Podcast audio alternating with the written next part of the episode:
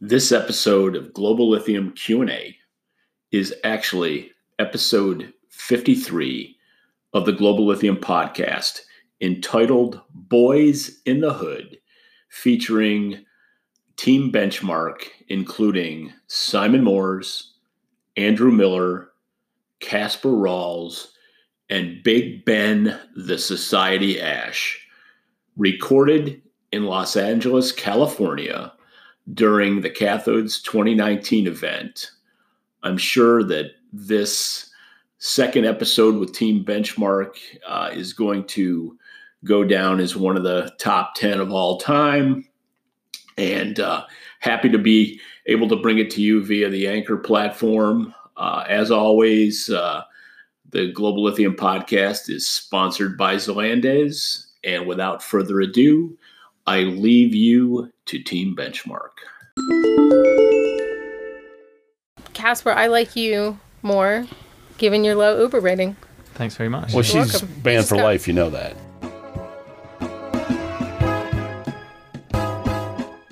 The best. Hey, Joe. Hey, Emily. The first. twenty fifteen, that the lithium market was showing signs of, of movement. Um, a lot of people were talking about E Vs and the potential of E Vs. This was in early twenty fifteen. As many members of the lithium community know, I did a crowdfund for a short film that I wrote and directed. And even a little bit about our culture too. Like, I feel that's an important element to be sharing with, with people outside the company. And, and yes, that is a deliberate strategy. Um, You're listening to the Global Lithium Podcast.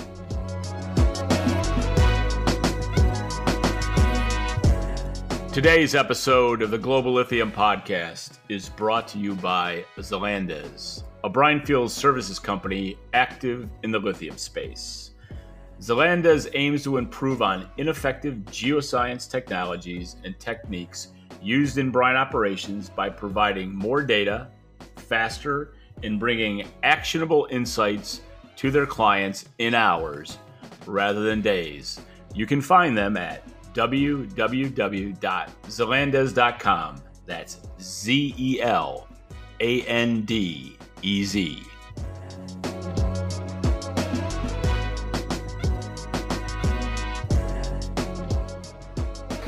Welcome to another episode of the Global Lithium Podcast. I'm one of your co-hosts, Joe Lowry. And I'm your other co-host, Emily Hersh. And today we are in Los Angeles, California. Actually, I, are we are we in Culver City or are we in? Uh, we're still in L A. Okay, we're still yes. in L A. All right, I just like to be accurate. We were here for Cathodes twenty nineteen, the benchmark event that has become the de facto conference of conferences. And we have the benchmark team here, and we have a very special guest, Ben Ashe, who is now known as the hardest working guy at Benchmark, but he's not the hardest working person, because that award goes to Emily Dunn. Shout out to Emily Dunn. Hope you enjoy your trip in the camper to um, the Grand Canyon. I happily and pass we'll, that baton over. We'll, we'll, we'll catch up with you next time. And so we have here Big Ben Ashe. Thanks for having me. Simon Moores. Thank you. Casper Rawls, and my wife's second favorite person at Benchmark, Andrew Miller. Thank you. Joe, before we get all serious, I have a new award in the lithium space that I would like to give out, which is Best Beard, which goes to Casper. Oh, wow. I mean, Thank Casper you. has been sucking up the accolades all week. He is like the accolade yeah. magnet. I'm never gonna leave. And uh and Ben have beards. They're not great beards. Well, no, Ben fellas. does not have a beard. I shaved it because of the stick you were giving me the other day in the bar, so I thought I'll get rid of it somewhat. Well, Damn. there wasn't much to get rid of, but no, yes, I can see you've, tried, you've thinned out the already thin beard. Yep. Whoa! Hey. Right. I could take it. I mean, I'm never going to be Casper, but this is body shaming. You know. Yeah. oh, all these rules okay. on the podcast, and now it's body shaming. Dude, how old are you? Are you millennial? Thirty. I am. I you think are I a millennial. Yeah, you're. Yeah. You're definitely a millennial. Hundred percent. Okay. Yeah, you should try and grow a beard. I so, couldn't. I wish could. I could. front and back and side to side. Yeah. All right. Anyway, we got to get down to task here because it was a busy week for Benchmark. Busier for some than others, as I understand it. But we'd like to cover several topics. Among them, just kind of, we're going to talk to the, the big man here. So Simon, as the guy I sat with on Lithium Row in Tokyo, Japan in October of twenty fifteen, when... Whoa, whoa, whoa. Lithium Row. Lithium Row. What is Lithium Row? Lithium Row is, there's a Starbucks in Akasaka, right near Akasaka Mitsuke Eki. And at that Starbucks, if you walk one hundred meters up, you get the first lithium office, which is my old joint venture partner, Hanjo Chemical. In between, would we would find S Q M, Tochu, who had lithium investments on and off. Everybody's there, and at the end of Lithium Row is the Tesla store. Ooh, cool. So that's why it got the name Lithium Row. And that very day, I met with Simon Moores and Garrett Fueling. So, without further preamble... The I, stage the, is set. The point I was going to make was that at that time, four years ago, Simon, I asked Simon about Benchmark. I hadn't seen Simon since, I think, Buenos Aires when the... or Santiago, when the first lithium conference was held. So it had been several years. And he told me that, you know, Benchmark, what his vision was. And we got a little crossways because he said there was only Andy. But since that time, we've had some revisionist history because Ben Ashe has made the claim, and it's been validated, that he was actually an employee at the time. I guess he just wasn't... Uh, important enough? He just hadn't been paid yet. Maybe that's it. That's prove yourself. yeah, to prove yourself. Yeah, From okay. Scratch. So, and now, how many people are at Benchmark, Simon? thirty. Right now, thirty. thirty. Yep. That's substantial growth. I think you may be the largest battery materials-focused entity out there. Yeah. Okay. I think we are. Well, we one hundred percent are. Okay. More than that. We were probably that two years ago, right? But, um, I mean, thirty people. It's been mad to see that grow. It's kind of grown without us even realising it. When you hire people because you need to, because of the demand for the products, launching more things, it's just happened organically. So what's been the biggest change in how you run Benchmark with now? I mean, it's because I, I asked, I think, the other day that... You know, what, what's the org structure of Benchmark? And I, I, I think the answer was Simon's the boss and we're not. But um. that sounds that sounds good to me. Right? Okay. Yeah. Does it though? I mean, when you look at going from a scrappy entrepreneur to having to lead a group of people and sort of set the direction uh, and coordinate, how's that changed you? Oh, I have no idea. You have to ask these guys. Have Still I changed? Still scrappy. I reckon I've become more chilled out. Have I? I think so. You reckon? I think pretty much the same. Yeah, um, I wouldn't say you've changed too much. Pretty but, much the same. But I'd the key, say. I think the key thing is if you hire, hire based on personality. You know, not many people know this industry anyway. Most people are going to have to learn it. But you hire on personality. People then share your vision, share the work ethic, share the way you treat people, which is absolutely critical. Then things just happen. You don't have to worry about almost managing people. The whole thing is quite organic. It manages itself. Well, it's interesting you, you, you hire for personality. So is there a Benchmark personality type? There is, and I don't know what it is because you only know when you meet the person. Okay, fair enough. The only comment I'm going to make is that when our next podcast guest, who's out typing on his computer outside this studio, when he joined Benchmark, I said to young Vivas, as a non-drinking vegan, how do you fit into the kind of, I, you know, I w- I'm not going to say there's any exact Benchmark type, but normally consumption of alcohol tends to follow the Benchmark team. And as I recall, there's usually a non-vegan diet involved. so so I, I, I, I take that as a compliment because now you, you've got d- diversity and I let Emily guffaw if she must, but okay. She said she said she wasn't going to participate in any negative energy today. Nope. So, all right. Anyway, let's we, we can get down to brass tacks, but we would just like to. T- where do you see Benchmark five years from now? I live by eighteen-month windows. Okay, where do you see Benchmark in seventeen months? um, bigger, better, but still lithium-ion battery supply chain. I think the key thing for us is. Uh, just continuing to build the market out. Obviously, look, we're, we're launching nickel sulfate next. That's the last sort of raw material for us. But then my job really is working on governments, working on oil and gas industries, bringing in new, different types of investors like the West Coast V C guys, those billionaire entrepreneurs that would love this space that don't know it. That's my goal, to bring in those types of communities. And I think just just growth of all these different types of people is where I see Benchmark, but I don't know. Cause the boys in the hood are always hard. You come talking that trash, we'll pull your card. Knowing nothing in life but to be legit. Don't quote me, boy, cause I ain't sick. So even though this is a Global Lithium podcast, today we have a cobalt expert in our midst.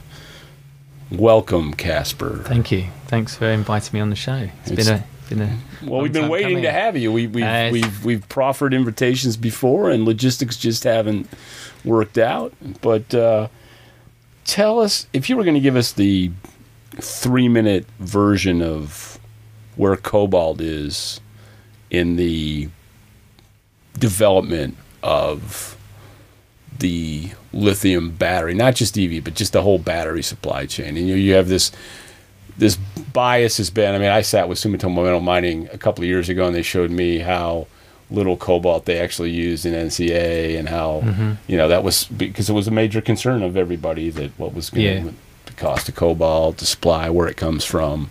So, yeah, right now, I mean, yeah, the trend is less cobalt in batteries, right? That, that That's true. But um, when... They say, you know, Sumitomo, okay, N C A is very low cobalt already, but it uses some. And I think the kind of N C M, which is by far the majority of the E V market, which is where the growth is coming from, that is not going to move to those low those um, low cobalt, um, well, N C M eight eleven is kind of the one that everyone talks about, as quickly as people think. It's quite challenging. It's technically challenging. Uh, it's more expensive to produce, so there isn't really any saving there at the moment. Uh, but it is more energy dense, so that's why we're moving to it. But, you know, now I, in my presentation at Cathodes, I think I gave the number eight percent of cathode production facility capacity is dedicated to eight eleven, just eight percent, this tiny part of the market, um, and even less at the mega factory at the battery scale. So it's still there, it's growing rapidly like everything else. Funnily enough, it's growing rapidly and prices are low, but um, same, I think, for lithium. Uh, but, you know, it's a long road before you can say that, you know, we're going to be at those really low cobalt levels One for the industry. One of the, the things that other people have said that I have repeated without actually verifying with a cobalt expert has been that on a long-run basis that cobalt is a bigger bottleneck to scaling up electrification or mass battery production than lithium. Is that true? Uh, Am I wrong? It can be. Cobalt's a lot more complicated. So right now there's not a problem with cobalt. I mean, things have changed quite a lot recently because Glencore, the largest cobalt producer in the world, just announced they, or in August announced they're going to close at the end of this year the world's largest cobalt mine. So that's changed things quite a lot, but it's a potential bottleneck, and it's complicated because it's a byproduct. So it isn't, you don't pr- mine it pri- as a primary product. Would you say that ninety or ninety-five percent of the cobalt that goes into the market is extracted as a byproduct? ninety-nine percent. Wow. Yeah, ninety-nine. So mostly from copper projects in the D R C, seventy, seventy-two percent. The rest comes from nickel mostly, and there's a couple of other sources, and then one primary mine in Morocco. So when we talk about the artists, one of the problems with cobalt is the um, artisanal slash illegal mining that's undertaken mostly by children in very dangerous conditions. Are those children mining copper? it, it's not mostly by children. So artisanal, the problem with artisanal mining is that you don't know where it's come from. So some of it's legal and is fine and is safe, and that's what we want the industry to move towards. But then equally, there's a portion of it that is illegal, which could be people mining in a concession they don't have the, the permission to, or they could be, as you say, the human rights issues, including forced labour and child labour, which is a really a very small part. But the risk is any one, you know, one gram of your cobalt they, comes from that. Are they mining copper though?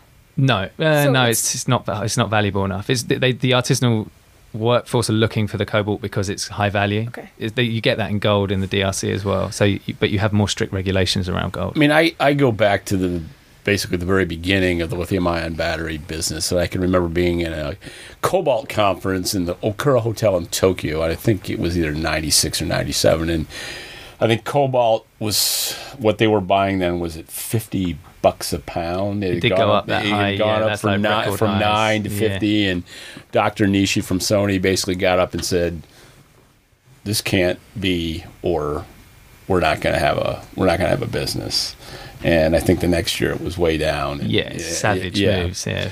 But it was always, when I went out to negotiate lithium contracts, there was no, nobody had any idea about price. We could just kind of make it up as we went along, which was a great world for us because we had prices, uh, you know, was what you could negotiate was what you got.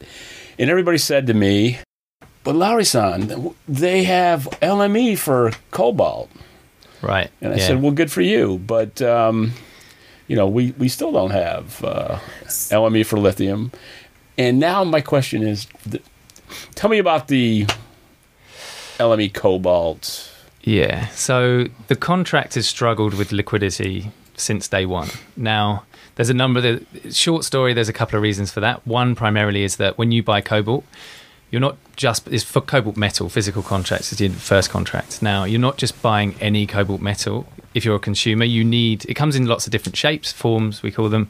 And if you, you know, for your specific application, you need sometimes a specific form or shape, but sometimes you actually need a specific brand. So like aviation, superalloys, they will only have a couple of approved, like the qualification is years long to get this stuff pr approved to go into the aviation industry. So when you buy from the L M E, you're guaranteed the quality, but you can get any listed brand. So you can get any form. And that, and you know, as a consumer, that's no good to you. The other issue you have is that um, as a speculator, A, you might not want to take physical metal, so that's you know not helpful to you, but also uh, it's not very liquid. So if you take a large position, you can't get out of it when you need to. It's not very good as a, as a hedging tool. So that's been one of the problems. So it still struggles with liquidity, very small volumes trade. And then there is now also a cash settle contract, which so far I think hasn't traded at all. So again, what's, very illiquid. What's the difference between the old contract and the cash settled contract? Like so the old one, you would take physical delivery, so you actually get the metal, and the cash one, you get cash, which is good if you don't want, if it's more, it's meant to help generate liquidity because a lot of people can't take physical if they're just speculating. If you're a consumer, you can, but you don't know what you're going to get. You could get any brand, which isn't good for you. So Simon, when you look at how this might emerge in the lithium side of things, what are your thoughts on that? That's a good question. Um, the lithium industry, the cash settled thing is a financial contract for the financial industry, for speculators. It's not there to serve as a function for the actual industry. Um, the one thing that we always say is that any form of exchange uh, or any form of financial contract has to be lithium focused. You have to understand who the players are in the market, both on the supply side and, and the buyers, the buyers especially, um, what they actually need, and and create that. And I think you know a cash settled contract doesn't do that. Um, but it's clear that lithium needs help in um, new trading mechanisms, to help reduce volatility in the price, to make it more transparent so um, new buyers can come into the market, the industry can grow. And, um, well, that's my thoughts. Andy, what do you think? I'd agree. I, I think also the risk you have, at, going back to what Casper was saying about the liquidity of the contract, if a contract has limited liquidity, then, you know, is it being used by the industry, but also does it serve as potentially a hindrance to, or a distraction from people trying to make decisions about, you know, whether it be investments or, or what references you use in the lithium market. Um, well, you guys are talking to all. The one nice thing about talking to you is that you touch on all parts of the value chain.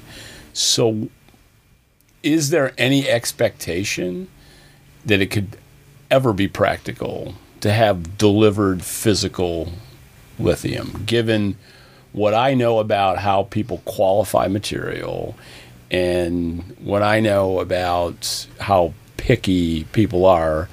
And if you have Albemarle material in a warehouse and somebody hasn't qualified them, they're not, yeah, you can't, you can't get them to take it.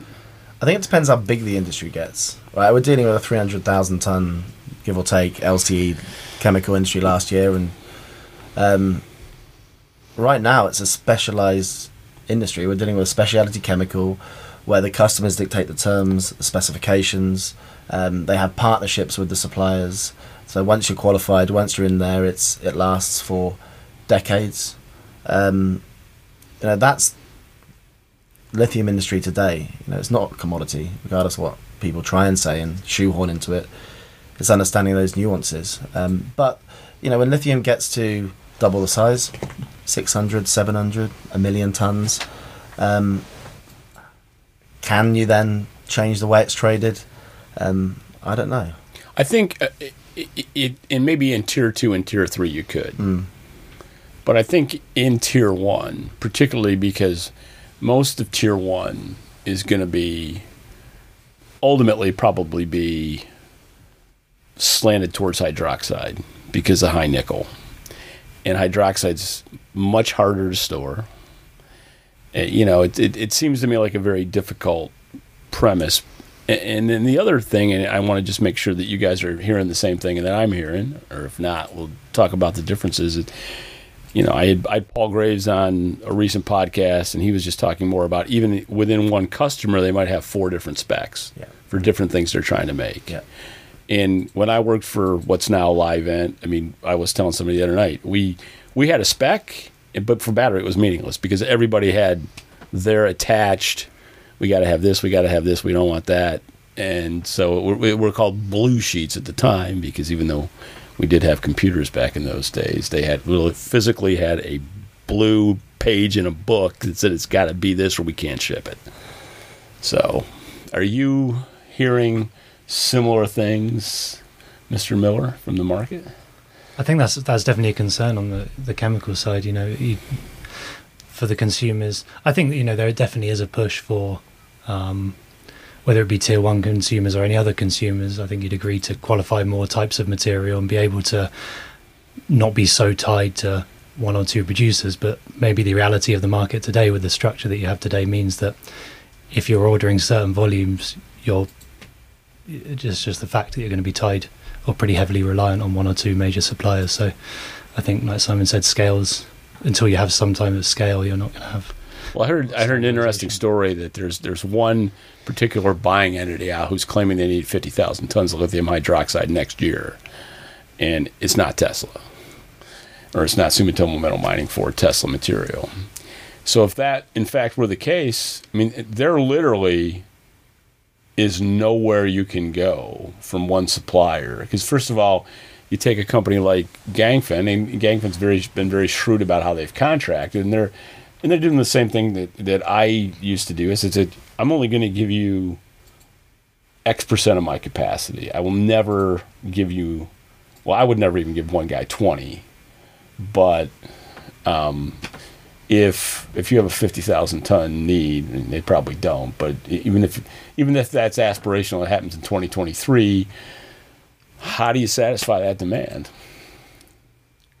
It's a good question. It's something the industry needs to... To, to answer pretty quickly, and I think that goes back to the some of the time frames. I know you guys point out on your on the pod quite a lot, and, and we try and say it in our presentations. The the lead time for this build out that you're talking about by the mid twenty twenties, you can't just talk about getting a mine into production. You have to have scale, you have to have qualification, um, and all of that takes time. So, yeah, fifty thousand tons of hydroxide is a lot. Is there anything in cobalt that's like what you go through for lithium qualification? Uh, It's yeah, in cobalt it's not quite the same. So typically the battery supply chain would be buying, like, well, China, the Chinese refiners buy cobalt hydroxide, which is what comes out of the D R C, but it's not as stringent on it. The products actually varies quite a lot, even from batch to batch from the same producer. That's not as important. Um, and, you know, with cobalt, it's more about getting it out the ground economically, I think, than the, with lithium, it's like the processing is really complex. I don't think you really have that necessarily in cobalt un, until you get further downstream to more like battery-focused products.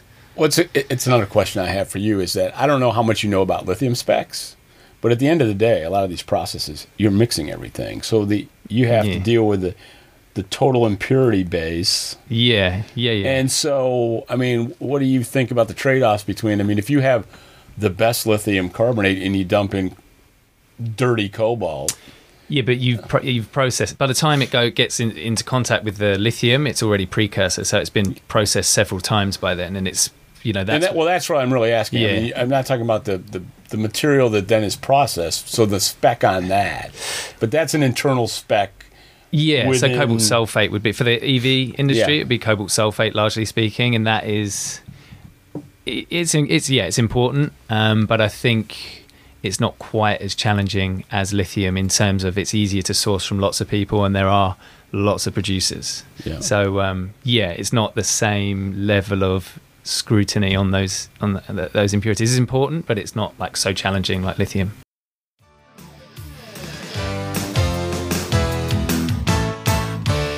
This episode of the Global Lithium Podcast is brought to you by Zelandez, a brownfield services company that specializes in real-time technology services and solutions that improve customer performance.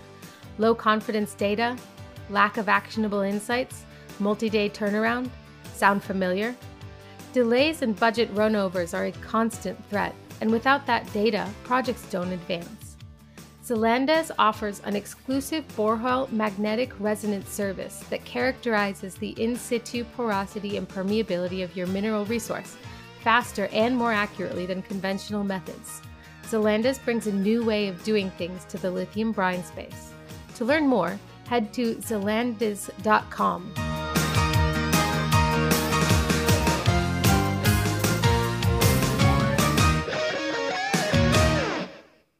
Let me ask you about South America, and I, I call it the A B C question, Argentina, Bolivia, and Chile. And I got asked a lot in the two days I was here about Bolivia, and I said, Bolivia doesn't matter for lithium. I mean, it doesn't, I don't care what happens with the election from a lithium standpoint. I do from a human, a human standpoint. But when you look at Chile right now and you look at Argentina right now, what what is your perspective on potential impacts from a new constitution in Chile or from a presidential election in Argentina? I think I think it just slows down the growth that the industry needs. We're in this this weird point in lithium at the moment where, you know, there is a backlog at a, a feedstock level. Um, you definitely have that's going to take some working through, um, but the supply of you know bat chemicals and particularly battery grade chemicals. Um, You know, that isn't in such a huge excess at the moment, and we really need to be building out further conversion capacity and further, uh, further ability to supply that type of chemical for where the market's going to be in three, four years' time. And with South America being, or potentially, you know, if we look sort of twelve months ago, what was being laid out was, you know, uh, going to be quite central to some of that growth over the next few years. Um, some of it now comes a bit more into question. So I think it just adds to the, you know, you've seen that all of the, a lot of those tier two, tier three Chinese converters stall in what they were aiming to do, and everyone was saying how there's going to be plenty of spodumene to plug into those, and that would be churning out battery grade chemicals, and then you'd have lots more production from brine. And um, I think both of those things have sort of gone in a opposite direction recently. Would you agree, Emily? You were talking about Bolivia this morning to me. Yeah, I mean, Bolivia is not important from a lithium standpoint. Um, The the question or the, the the my wish list or lithium wish list is for some analytical teams to start modeling some different scenarios in Chile. You know, Simon, you know, and I guess Ben, you also matter. Ben matters sometimes. Um, what are what are hashtag like, how do Ben you, matters? How do you start looking at that from a modeling standpoint? repeat the question? So you guys forecast yeah. supply. Yeah. How does what's happening in Chile, how do you analyze it from a supply forecasting standpoint? Well, we forecast on a quarterly basis now. We, we originally were doing it once a year, um, as probably all publishers out there do, unless you're maybe a, a bank. Um, and now we do it quarterly. And the second half of that sentence, Andy Miller is going to finish and answer this question. Well, no, I, I think, you know, the best way you can it is a black box, and you don't know what's going to happen tomorrow in that part of the world at the moment. But what we really focus all of our data collection around is trying to have first-hand intelligence. And, you know, we have our colleague Jose, who's based in, in Santiago, follows developments in South America very closely and tries to give us the, the real view of what is happening on the ground rather than just, you know, company statements that you get at certain intervals that may not give you the full picture. Um, so I don't know, is there a... The only other thing I would add that, you know, with our forecast that is... you know, makes it very useful for our customers is that you can, if you choose to, you can change our our you know base case scenario, and you can do sensitivity analysis analysis throughout the model. So, okay, like we're saying this is what we think, but if someone says actually I think this will be higher, this will be lower, they put that in, and it, you can see how much it really impacts the market. So, you know, the reality is that there's like for each of these minerals, there's five to ten factors that within ten years time, depending on what happens with them, will be a bigger supply demand change um, than the total size of the market today. So we are aware of that, and there are th- you know there's lots of unknowns in yeah. the supply chain, and I think what you need to do is see how big of an impact they they, they have in five ten years time, and, and and make up your mind on what it may be, your investments or yeah but you're right so like modeling things like social unrest, which you know, are going to is very important for lithium right now. Um, you need people on the ground. What if you modeled uh, a bigger royalty? How would that hit your model? Uh, how look, look at the D R C, right? Yeah. Look what happened there. They shut the biggest cobalt mine in the world. So, but like, let's say, for like, for in theory, a, a royalty of an additional ten percent, an export tax. How, what kind of impact does that have on your forecasting? How big of an impact would that be? Or walk me through what the thought process would be from an analyst who forecasts. So we have to look in as a, it depends which country, it depends project Chile. on a project. In, Two well. projects. So we'd have to look at the targets of where they're aiming to ramp. You know, all of our, our ramp up in any types of supply expansions that we see in the market uh, are based upon, you know, we look at what's happened historically in those regions. We try and look at the, the impact of previous changes in policy um, and how that's affected their ability to ramp up. And then we, we place where that puts them on the cost curve as well. And that, that's a big part of our analysis. Um, so there, there's no... one-off thing that we do in particular, and, and as I say, it's on a case-by-case basis, which is why we break everything down. When you look at, from all the discussions you have, and you talk to O E Ms, you talk to battery guys, what's the concern level of adequate supply of the quality of material they need? Is it still fool's paradise, or are people getting worried, or, I mean, it's... Yeah. It's an emerging... I think you can break the autos down into three groups, really. Call them tiers if you want. Um, there's a, there's a, a handful, maybe three, that are really serious, that are looking into the whole supply chain and are worried about raw material supply, especially lithium and nickel. They're top of the list, those two, really. Cobalt, Casper might, um, well, can add more, but cobalt's actually dropped down the list um, of concerns. It's more of a... A, um, a supply chain transparency thing with cobalt than it is a volume thing, whereas actually volumes of lithium nickel have got a handful of the autos concerned. Then you've got this tier two group that have kind of done work in it, but are like almost frozen in their headlights.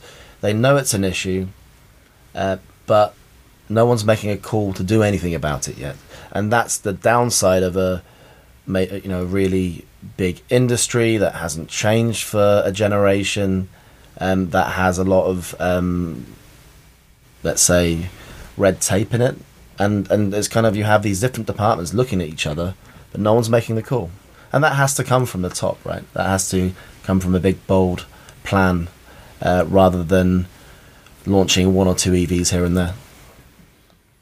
Yeah. Also, people have short memories. I add that you know, cobalt price now is you know.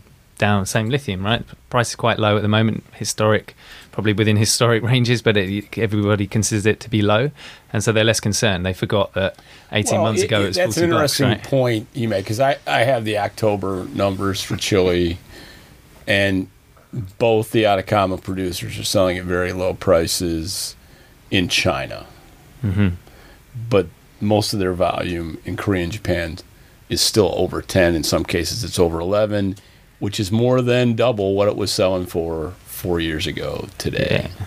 yeah. So it's, but most people haven't been following it for four years. So yeah, exactly. this whole, the sky is falling, the sky is falling. And it's like an interesting thing with, with when John Evans, who I used to work for at Live or F M C Lithium, came back into the industry, he says, hey, this seems great to me because when I left, it was five thousand a yeah. ton. Perspective is all, yeah, it's all exactly. about perspective. Pers- yeah. Perspective is everything, because in when we started the benchmark, the battery industry was sixty gigawatt hours a year. Mm. This year it's going to be one hundred ninety.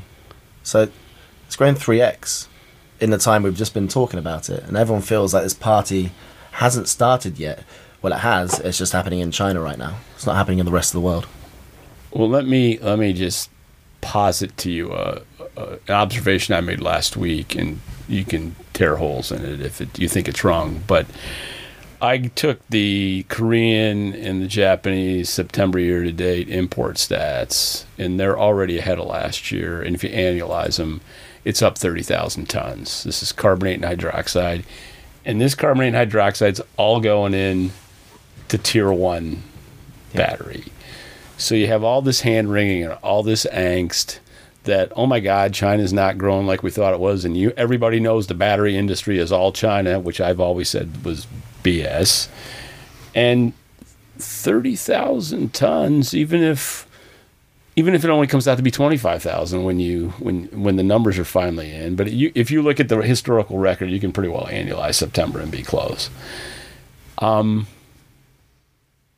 why is there such sentiment that E Vs aren't growing, and you know this is. I mean, I called I called twenty nineteen a gap year, not because I the market didn't grow, it's just because sentiment was so bad that mm. you know it was just everybody needs to chill. And so, what, what? I mean, what's your take on battery growth bringing Korea and Japan into the discussion? Well, I, I go back to actually the presentation Simon gave this week at Cathodes, and sort of outlined how the narrative, there's a bit of a false narrative around the situation in a lot of these markets. You're still looking at, I think you called it the double-digit paradox. Was that I took slide? that from your lithium price paradox blog from earlier in the year, which was the biggest received article. Does that make it a circular year. reference? What happens with a paradox of a paradox? That sounds like oh, Inception. That sounds like some Christopher Nolan. Yeah, it does. Um, But yeah, you, you're, you know, I think maybe too much of the story has gone to China. Obviously, you're seeing massively high growth levels, and, and that excited the industry. But the bigger picture now is not just China, which is going to continue to grow this year, but what happens with the re- the rest of the world. Um, and it's not, you know, it's going to be the growth initially in those tier one uh, Japanese and Korean battery producers. Well, yeah, I, I view Japan and Korea as a surrogate for what's happening in E V in Europe. Yeah, and. And the U S, but the U S is always going to lag because we're just, we have no policy, and, you know, as long as gas is as cheap as it is here, that's always going to have an impact too.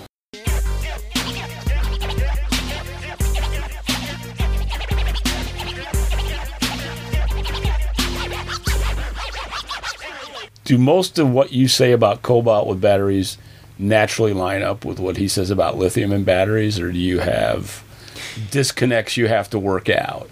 Pretty much it lines up. They're actually very similar markets. It's quite funny that what we see typically is that what happens in cobalt will happen maybe a few months later in lithium, but they the, the trends are very similar. But the only thing that cobalt has that it's like different to lithium is obviously that substitution for nickel, so that kind of impacts things a bit more.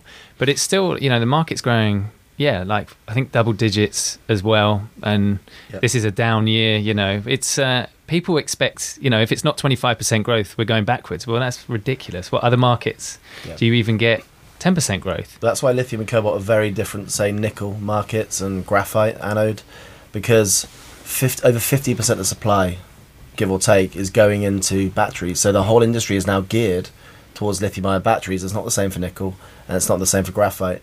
And it's a, it's an interesting point. When I gave the when I was working out the keynote presentation at Cathodes, I worked out I wanted to work out. Hold on, price is down. We get that, but demand's up. So I worked out for the raw materials, lithium down, uh, weighted chemical index down twelve percent average, uh, demand's up eighteen percent this year.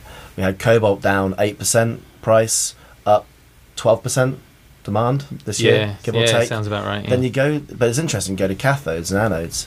Again, price down, demand up, but they're tied to the raw materials, so you can kind of understand that. Then go to lithium-ion batteries, price down twenty-one percent, demand up twenty-five percent. And E Vs are going to grow probably eight percent this year, depending on if more bad news comes out of China. So you've got extreme, well, double-digit growth across the board in the whole supply chain, yet the prices are down. And, and what it tells us is, you know, no no speciality chemical or part of the supply chain is immune to supply de- short-term supply-demand imbalances. But the trend, the long-term, even the medium-term trend is... is stratospheric. What other industry is growing at eighteen percent a year? Ask any commodity or chemical industry that. Kind of to to I will when I see them. Yeah. Um, but one of the, the the topics that Joe and I did a podcast on recently was like, yeah. what's the bottom? Is the bottom sentiment? Is the bottom price? Which trails which? Are we at the bottom? How long is the bottom? Let's talk about bottoms. Ben. Ben. Only, only you, only you could ask that question and not get into trouble, Emily. You want me to comment you, on both of us? I, I, want, I do. Sentiment. I mean, well, I, I, mean I can only say from a sales perspective, because I get the sponsors in for our events, I sell our products and stuff like that. So I think definitely with Benchmark, when we started, it was the majority of our customers on events were development stage mining companies looking to attract investment, and now their kind of tactic has had to change because obviously there's no real interest, especially from the institutional funds, so they are now hoping for attention from the companies further downstream. And um, fortunately for me, with my role at Benchmark, I don't have to do any forecasting of lithium, and I'm delighted about that. But that's basically my really kind of crude perspective from, you know, selling our services. Um, well, I mean, that that's actually that's a great indicator is how easy or hard it is to sell and how you can price what you're doing. Because mm-hmm. how you price what you're doing is, is all about the value yeah. people see of this. Well, in a down business. market, if you look at it across the last couple of years, we're actually doing very well for ourselves still. So the interest in what we're doing is still... you know, growing continuously. This year's probably a record for well, we maxed out, right? Speaker sponsors. Yep, maxed out. So ran out of spots. It's and been brilliant. Yeah, maybe going back to the, the bottom. I, I suppose from my perspective, I think, I, I think you know, particularly in China, we're at the bottom because I, you know, produce no none of the converters there are able to produce at current price levels, apart from one or maybe two of the big guys with some new capacity in the market. So, you know, I think we're at the bottom in China. How long is the bottom, I think, is the crucial question. I think a lot of that, you know, there is definitely a backlog that needs to be worked through now. It's a backlog, backlog of spodumene from Australia, but it's also, you know, you're also starting to see some of that origin D S O that was sat around finding its way back into the market. Some uh, That's a real tough sell at current prices, because when, when we were looking at D S O, I mean, a lot of the people that bought it was the equivalent of thirteen thousand, you know, I mean, or thirteen hundred, yeah. uh, thirteen hundred a ton rather, spodumene. Yeah, I'm not saying it, I'm not saying it's sustainable. It's going to, but there, there's no, I no, I get. I mean, China's yeah. a is a very confused uh, market right now. But yeah. uh, let me let me posit a theory, and then you can poke holes in it. Okay, so. My information would say that the average cathode producer in China has less than a week's inventory of lithium chemicals because he keeps hoping the price goes down more, so he doesn't want to be holding. Doesn't mean there's not a lot of inventory in China. It just means where it is. Mm. So if he was holding six to eight weeks a year ago and he took that down, that added to the oversupply year over year. But when... the price starts to tick up, and then the, the mentality is, I got to buy as much as I can now because next month it's going to be more. The, the whole thing reverses itself, and you have a panic. And you ha- you've had a panic two thousand six to two thousand eight. You had a panic end of fifteen to into seventeen. And I personally believe that whoever's smart enough to lock in the big guys to well-priced contracts is going to feel very good about it either this time next year or early in twenty-one. And I believe the China spot price may go as high as it's ever been. Yeah. You tell me why that's wrong. I'm not going to... I I, I completely believe... I'm not going to say they're wrong, but I'm going to say I I don't know whether it's the exact timing, I'd agree. Well, that's but, what, yeah. I, I, I think I, when it turns, it turns very quickly. Um, and everything that's happened in the market over the past three to six months would make me believe that's the case even more. So, yeah, whether it's the ta- the tail end of next year when you're looking at twenty twenty-one contracts and the volumes start to get that bit bigger. Um, yeah, it's very similar to cobalt. Same thing. My feeling is H two next year is like people start to look at twenty twenty-one and they think, hang on a minute, this is getting really tight now. And then prices just do what they did in twenty sixteen, go from roughly where they are now, tick all the way.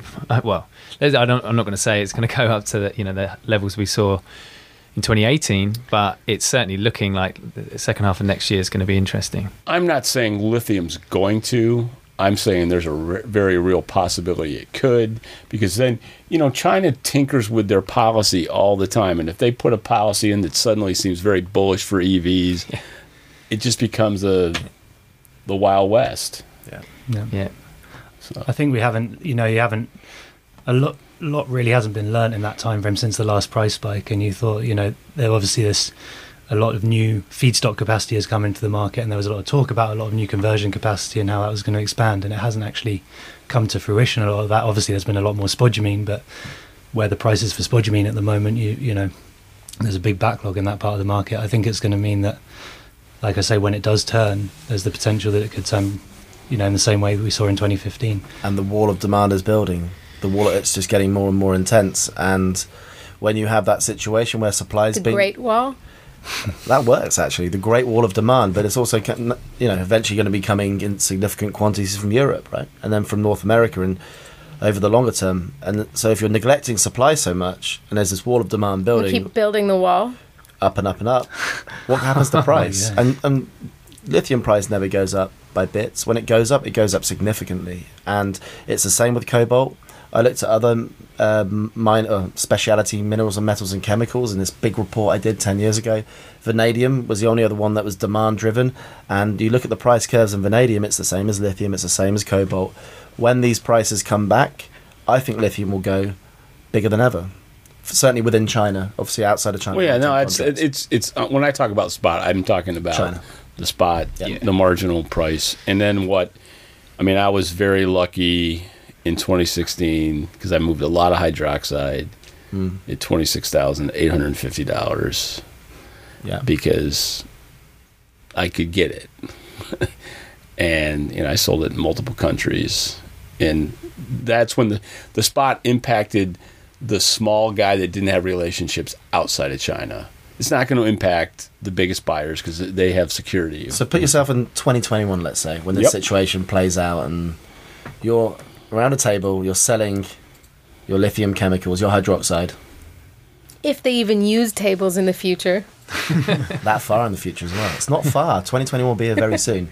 What's the negotiation like from your from your previous experience? How will that price? Well, let me let me tell up? you let me tell you a story. And you may have heard it before because I, I t- I've told it very often. But I in October of fifteen, after I saw you, I went to Bangkok, and I had customers in the grease industry in Thailand. And I said, I'm going to tell you a little story, and I can get you twelve containers of hydroxide, and I can guarantee it sixty-eight seventy-five. I urge you to give me a purchase order for it, because I can confirm it right now, but it, this, this window is not going to be open for a long time. And it's always like...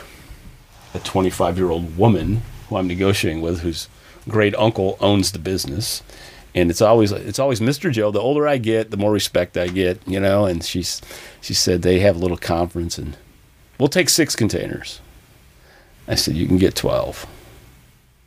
And she said, well, we think we have another supplier in China who will go lower than that, but we trust you, blah, blah, blah. And we all know what happened in October and November of twenty fifteen.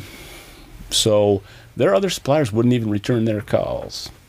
So they came back to me and said, Mister Joe, we need six more containers. I said, I can get them for you, but they're twenty-six thousand eight hundred fifty dollars. So for that year, we shipped every other month two containers. One invoice said the low number, and one invoice said that same product, same people, same certificate of analysis, but they were paying almost four X. And that's the way the negotiations will go for the for the stuff I would, would be in the market for. You know, because I never, I wasn't selling. Um, I sold uh, Zenjagon's carbonate for Galaxy for a little bit when I first started doing what I'm doing now. But I uh, I just got drawn into it mm. because I had relationships where I could get it. But I had customers in, well, they weren't customers. They were people who knew who I was in India offering me over thirty thousand dollars. Yeah. And I said, I'm not doing business with you because you, you guys won't, are going to want to go to the bottom as soon as you can. You have no relationships. This is a lesson that you need to learn. Yeah. And, you know, you're going to have to shut your plants down. Cause, and that is the lithium industry. And that's also the cobalt industry, right? Yeah, similar. Yeah. There's a lot of parallels between the two industries, really, many ways. Obviously, batteries driving it, which is the main one, but similar, similar style.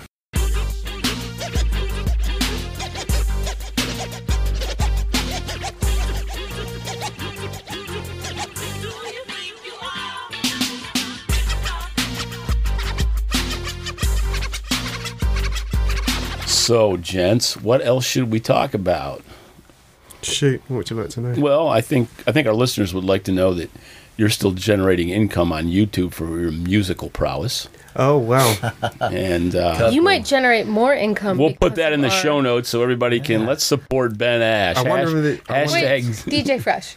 No, no, no, no. I wonder if it's via YouTube that I got that. I don't know, but it's, you know, it's... it's. Well, if you'll give us links... We will publish said links. I'll get them to you. And you scratch, and we so, scratch your back. You how many listeners ours. do you usually get, Joe? Hmm? How many listeners? Um, for the average, in the low average? thousands. Uh, in the highest has ever been is eighty thousand for one podcast. How many? Imagine eighty, if you got eighty thousand. Imagine if you got the royalties I think on that, that eighty thousand download. Eduardo Betran. I think per listen, I might get zero point zero zero zero zero one cent. So if we get eighty thousand. But this isn't. Be... This is a gift the Global Lithium Podcast is trying to give you, Ben. I appreciate that. Be gracious. Don't what? look us in the mouth. No, no, I appreciate. I'm saying that's more than what I would okay. get now. What's so your eighty, What's your D J name? Well. When I was making music, my artist name was Society. It's not a bad one. My daughter's movie was the Society T M. Wow. It was meant to be. Yeah. Hey, yeah, maybe go. we could get you to do the music for her next. And now look where I am, using my creativity in yeah. other areas. Okay. All right. So... Anything else we should cover? What I think that it's your, the, it's your turn to throw a rapid fire one out there, Joe.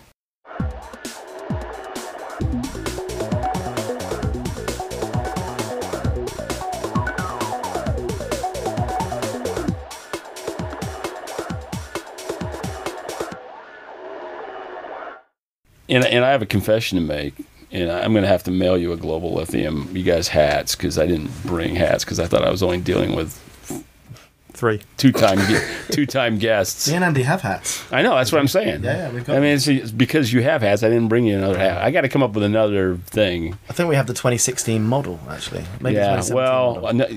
I have I have a summer model now. Okay.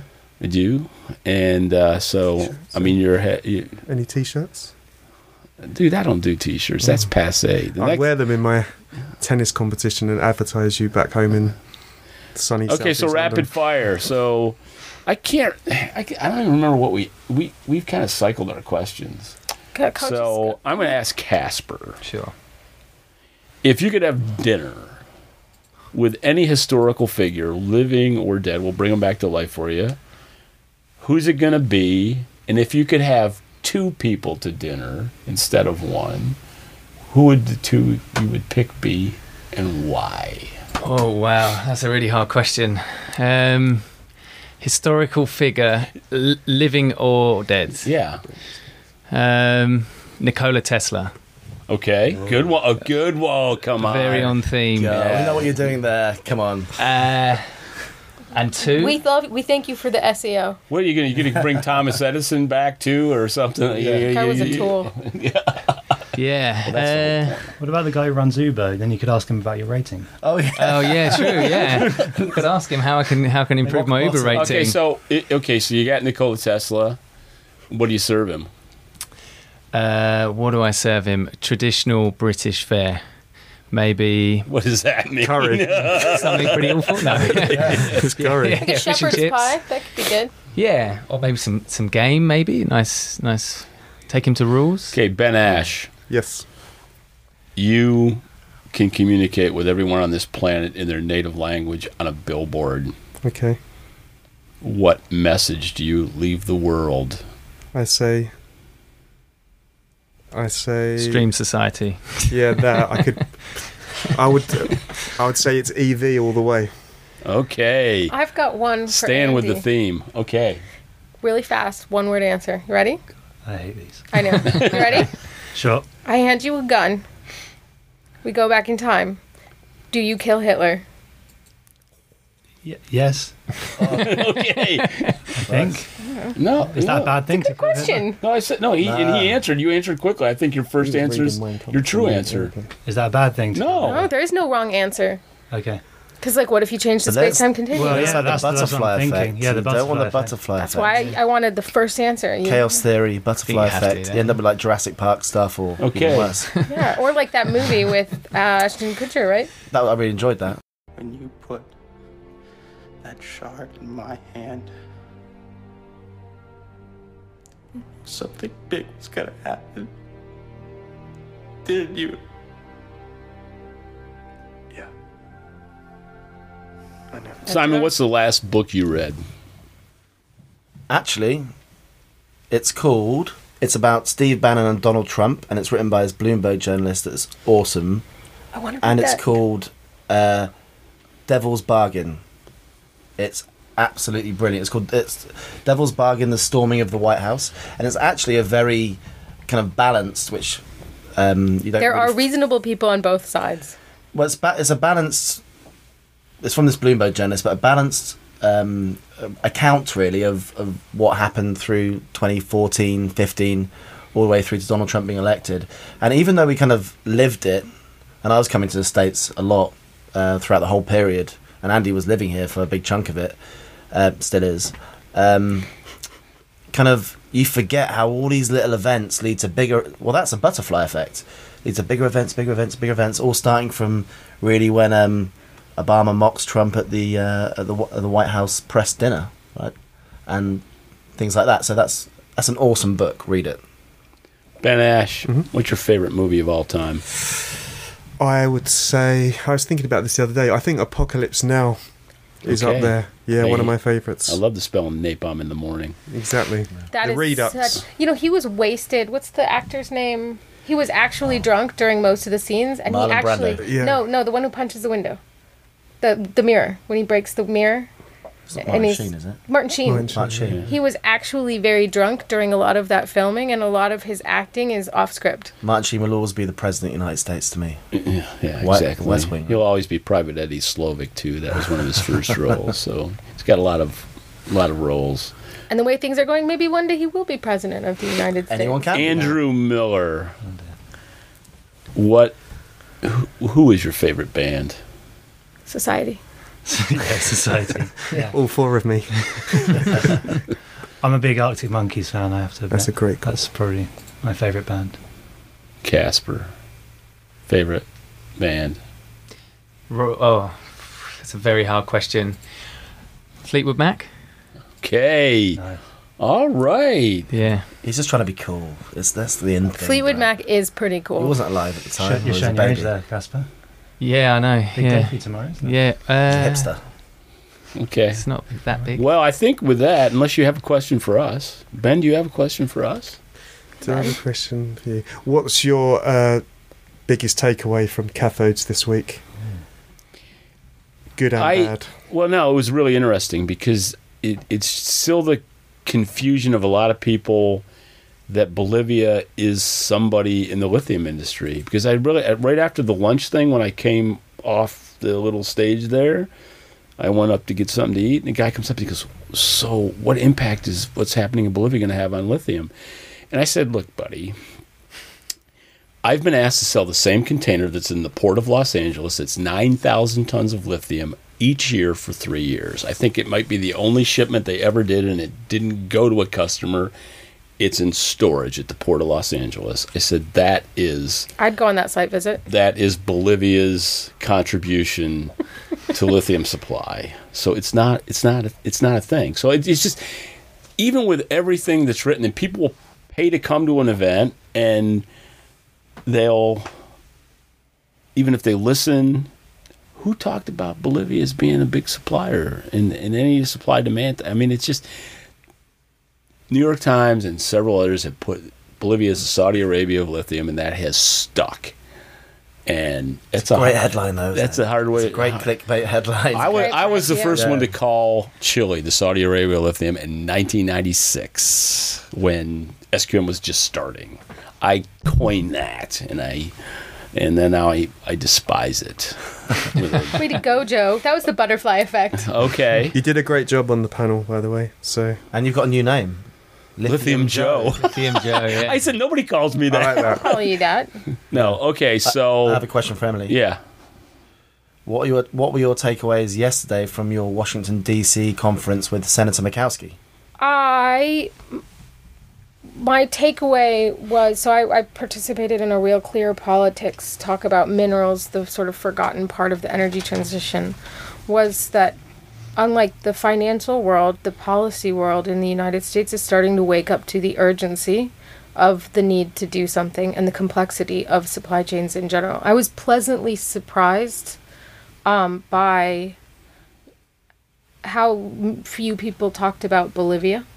Um, I I was pleasantly surprised, and I was a it was a good energy of urgency and a need to act that was being transmitted. So that was that was my takeaway. My my takeaway from, even though I only made it to what I'll lovingly call the dregs of uh, of Battery Week, and you know I I wanted to be at you know anodes and then drink some electrolytes and make it all the way through cathodes, some excess lithium. Like I had some jokes ready, um, but I I was today delighted by how much I genuinely enjoy the company of so many of the humans in the lithium industry, and how many people that I saw today. I just, I, I love sitting down and just like talking to them about stuff, what they do. You know, Mike Tamlin, who was, I think, mm. he was our first podcast guest that was from a lithium company. So he took a leap of faith. Um, and I love just like talking to him about recycling and stuff, and I it just I really I really actually enjoy the humans in this space, and I, I have great expectations for what we can all achieve if we work to yeah. to achieve those ends. That's a real community, right? That's I that's I, I I want I would be remiss if I left my impression of cathodes with Bolivia. Mm-hmm. So it's a quality event. I thoroughly enjoyed meeting Roger. He's a great oh Roger Atkins. Yeah, Ooh. he's a great not of the Atkins diet. He's a great yeah. he's a great showman. He really is trying to do a good work. Um, I enjoyed the, even though I think there's there's a lot to happen before that would be successful, the first presenter today with the commuter helicopter, whatever. Uh, I thought that was cool. Anita of A X S. Yeah. Yes, Anita. Battery-powered planes. Yeah, yeah. And, uh, you know, I think there's there's a lot of hard work to do to get that, to make that fly, pun intended. But, uh, no, and I would also say the same thing. This is a, you've you've developed a a community. I mean, I have never... Like, I'm just going to shout out to Stu Crow, my buddy. I, you know, I don't, I don't do anything with his company, but we've just become friends just by hanging out at the same events. Uh, last time I was in London, he was in London. We arranged to meet. Um, it's just, there's a lot of really nice people mm. in this business. And, uh, yeah, I mean, you've put together a good, a good event. And, um, what's, what was the attendance this year versus last year? It was, Cathodes was down about five percent, and really you can attribute that to Lithium Juniors, really. And then Graphite Anodes is up twenty percent. Okay. On last and, year. And then of the group, how many will repeat? Oh, good question. We did. Anyway, I, I'll leave you to ponder that. No, but it's probably on sixty percent, fifty percent. I'd say two thirds. Yeah, two thirds. Yeah. Two thirds at least. But it's funny, events. People feel sometimes they need to come once every two years. Yeah, you know, there's a lot of people that do that with the other other stuff that's yeah. out there, especially battery conferences. Yeah, was, they'll go every other year just because. There's a lot. Yeah, which is why. Yeah, there's a lot. All right. Well, I think we're gonna wrap this up. Thanks, Big Ben, for gracing us with your surprise visit. You're welcome. Thanks for inviting me. So we're going to speed through this part, but there's a lot of active social media presences in the room. Um, Simon, you're on Twitter at... At S D Moores. Ben, are you on Twitter? I'm not. Yep, at Casper. C D M Rules. Andy? At um, A Miller underscore B M I. B M I. Yeah. And so I was going to say, if you don't remember, I had to look you up last time. And then we we're... I'm at Instagram, though. I'm on that. Yeah? Double that. No all right. More. It's all nice. Benchmark is at Benchmark. Benchmark Min. At Benchmark Min. Uh, everybody has a strong LinkedIn presence. Um, you all have a website and services and an interactive tool that allows people to put their own assumptions into your models and play with forecasts, which is cool. Joe, where can people find you on the World Wide Web? At Global Lithium on Twitter. Two podcasts, this one and one on Anchor F M, Global Lithium Q and A, and they're both on, and both podcasts are on Spotify now. A lot of people mentioned to me, hey, The, your long podcast isn't on Spotify. It is now on Spotify. All the episodes have flown flown through. So get out there. LinkedIn. TikTok? I'm on Instagram at Global Lithium. TikTok, Joe? I'm not on TikTok. And if you mention that again, it will not go well for you. Oh, well. Well, I can I can handle the, the, the whatever the results of that joke are. I'll take them. I it's, am, a chi- it's a Chinese. It's probably will wind up getting... It's the youths. Off. Oh, yeah. So, like, they do little me. videos and stuff. Anyway, I am at Lithium Podcast on the Twitters. I am on LinkedIn, Emily Hersh. And you can find this what podcast. What about Snapchat? I'm not on Snapchat, Joe. Oh, really? Casper spends all his time on Snapchat. I would, you know what, though? Like, I, I don't want more apps. It's it, I, I, They stress me out. I'm, an, I'm a millennial with anxiety. So um, you can find the Global Lithium Podcast at w w w dot lithium podcast dot com. And I'm going to remind the listening public that when we last were with Andrew Miller and Simon Moores in London was the first time we ended the podcast by saying good, good night, night and, and good, good luck. luck as a tribute to Edward R. Murrow, who used to say, and this is London. And then he'd close with good night and good luck.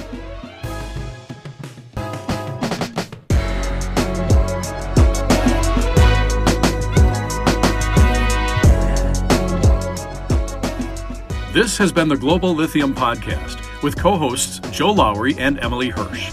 The podcast is edited by Elena Peach and produced by Joe, Emily, and Elena. You can find more episodes of the podcast at lithium podcast dot com, iTunes, or wherever you get your podcasts.